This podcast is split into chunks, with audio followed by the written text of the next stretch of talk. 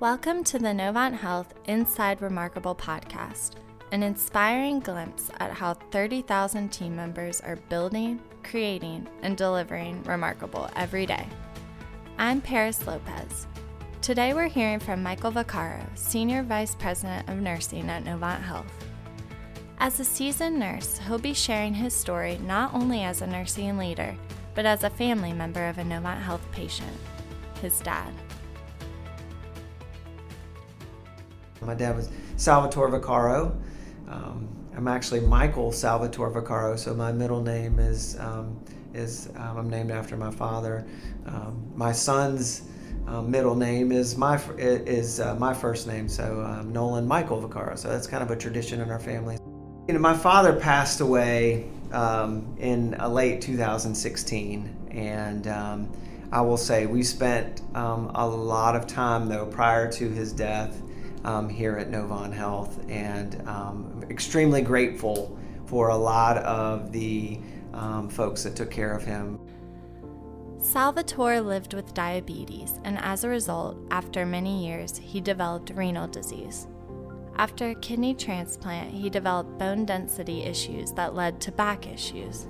One thing led to another in terms of complications, um, but over that span, um, he spent probably two years of the last two years of his life, um, over that two year period, spent at least half of that at a hospital or, or in a skilled nursing facility.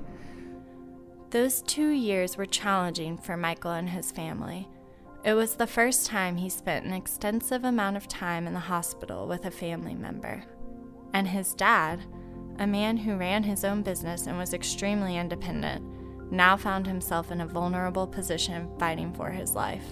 I mean, he was a very independent person. I think that was a hard part for us as a as a family to watch um, his journey in some ways is because even though he had diabetes, even though he had a re, you know renal disease and a kidney transplant and all those things, it never really kept my dad from doing the things he did. He, he worked, he, he didn't miss a day of work um, uh, other than his surgery. Um, you know, he, again, he'd go to he'd go to work and then he'd go do dialysis at night. My mom ended up doing home hemodialysis with him at some point. The service standards know me, respect me, care about me, and delight me are central to our commitment to deliver a remarkable patient experience at Novant Health. Salvatore, Michael, and the rest of his family said they experienced these firsthand. The service standards were extremely important. You know, when you spend that much time, I mean, months. So my father visited, you know, he was in our ORs at Presbyterian Medical Center. He was in ICU. He was in intermediate care. He was on med surg. He visited procedural areas. And so um, you're, you're, we were there for a long time. I mean, weeks at a time. Um, you know, first visit several months um, before um, we left. And so when you're in the hospital for that long and you're requiring that much care, those service standards are key because you're vulnerable. You're in an extremely vulnerable state. Um, you know, we weren't sure what his journey was going to look like, um, you know, day to day and week to week. And so, you know, we worked with a tremendous care team. But when you're in that state, you, because you don't know it does create this sense of vulnerability. And so you want to feel like people are you know there for you in your corner helping fight the, the fight that you need to fight to get better and so you know things like know me um, things like respect me things you know like care about me and uh, you know delight me are important because you're relying on these people to keep you alive. You're relying on these people to get you well. And so, um, how do you do that if you don't know who you're caring for? How do you how do you do that um, without demonstrating compassion um, and developing a relationship with a, with um, your patient? So the service standards were really really important. One example in particular comes to mind for Michael. An environmental services team member would visit Salvatore's room each day to clean his room. By practicing Know Me, she made an impact far beyond her job role. She had a job to do every day. She was there to do a task, but she went uh, beyond just doing the task that she had in terms of cleaning that room. She would ask my dad how he was doing, um, you know, and, and she would, uh, over time, because he was there for weeks at a time, developed rapport and developed a conversation with him every day that she was cleaning his room. And they got to know that they each taught Sunday school you know and so um, and then that blossomed into the talking about sunday school talking about the songs that they they sang in sunday school and so over time her and my dad would sing sunday school songs. And so that started very simply of just trying to get to know who um, my dad was. And here's a person who you know is not necessarily part of his immediate clinical team but took the opportunity to get to know our patients. And so I always tell people it doesn't matter what your role is, if you come in contact with patients, you have the ability to make a difference for them. And so this team member absolutely did. And I saw it in my dad every day. Um, you know that that she was there um, and just his spirit and so something as small as that in terms of getting to know our patients i could definitely tell in his attitude and his demeanor you know what you know, what had transpired during the day, and I could tell on the days that she visited because he just had, um, you know, a much more upbeat spirit. When it comes to delivering a remarkable patient experience, Michael emphasizes that it does not always have to be a big gesture to make an impact in a patient's day. It was the little things, like getting to know him and anticipating his needs, that often made the biggest impact for his dad. Michael also saw the impact the Respect Me service standard had on his father's experience as a patient. The respect that, um, you know, he was treated with, you know, he was in critical care at times and, you know, he had to wear briefs. Um, so, you know, he was incontinent because of different things.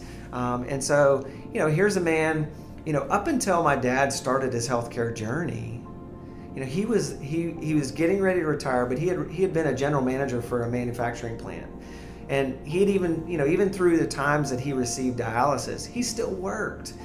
So he was a very independent person. I mean, and so when you're thrust into this environment of healthcare and you don't have the ability to control things, um, it really it, it can be unnerving. And so, you know, and even beyond that, think about okay, not only do I not necessarily have all of the decision making abilities that I'd like to have um, in my life, but now I'm wearing a brief and now I'm incontinent. And, and so I will say, you know, the team did an, an extraordinary job of, you know, providing him the dignity that he needed and being very sensitive to um, respecting him and and um, you know maintaining privacy and maintaining his dignity. Because that's a hard thing that you know we just come to think of that's just that's just what we have to do. You know our patients um, maybe in a critical care environment you know are incontinent of stool or are incontinent of urine but um, we got to remember to respect them. We've got to remember to maintain their dignity through those things because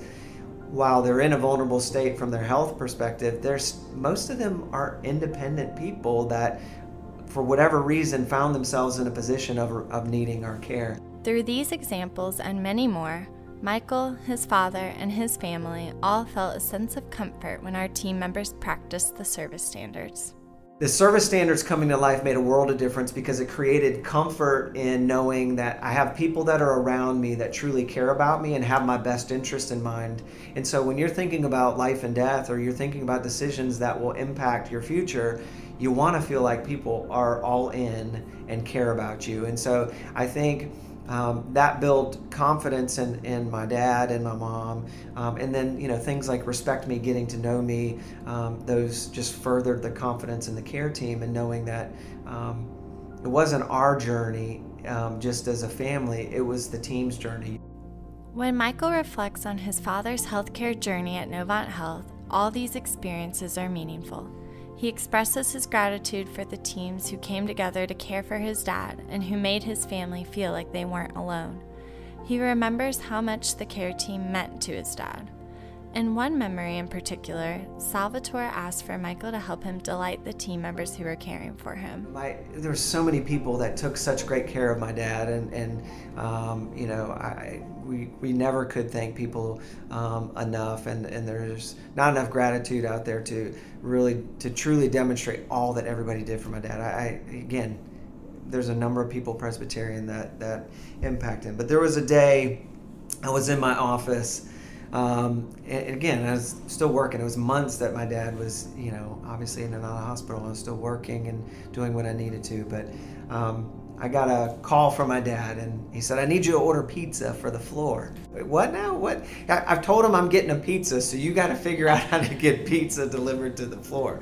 And so, you know, he wanted to show his gratitude um, and appreciation for the team. And so, you know, we tried to do different things at different times for the teams that took care of my dad. But there, you know, was one day he really wanted to go out of his way to delight the team and order pizza. But um, he he uh, he called me up and said, "Make it happen. Figure out how you need to do that." So uh, I, I certainly won't forget that. Through his rounding, Michael encourages team members to ask patients what they would be doing if they weren't in the hospital today. When we asked what his father's answer would have been, Michael shared with us a unique hobby his father enjoyed. One of the things that um, he'd be doing is, you know, my dad always had a hobby.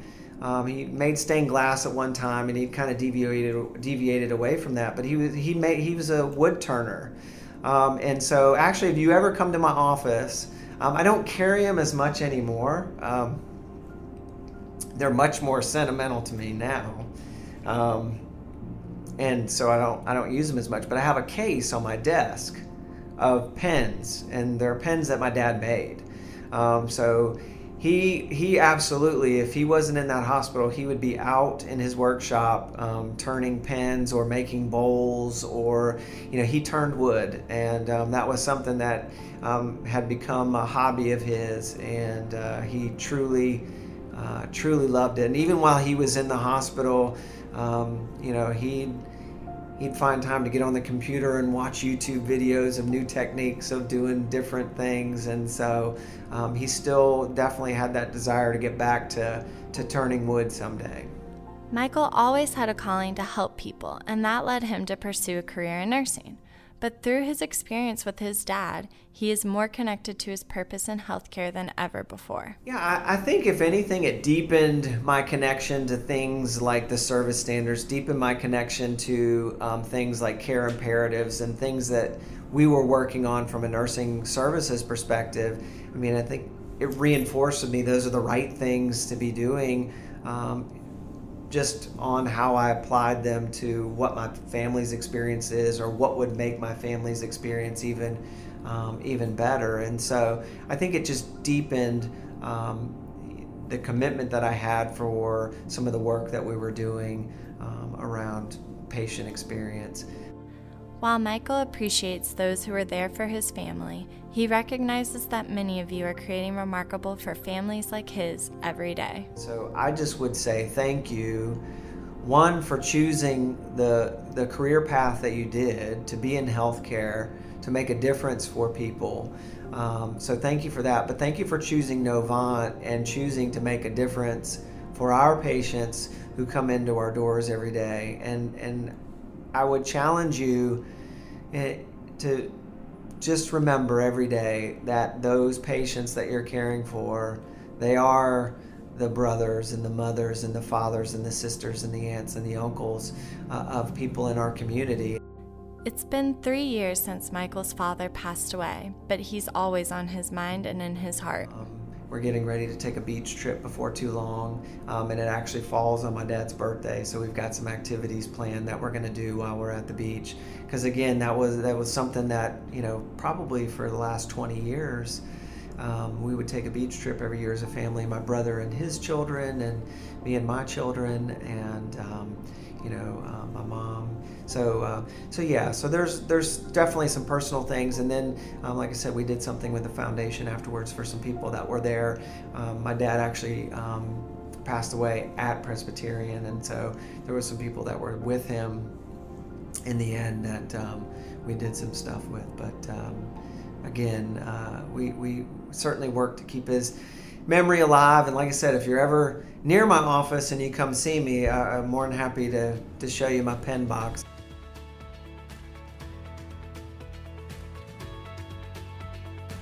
Thank you for joining us for this episode of Novant Health Inside Remarkable. For more remarkable stories, visit iConnect today.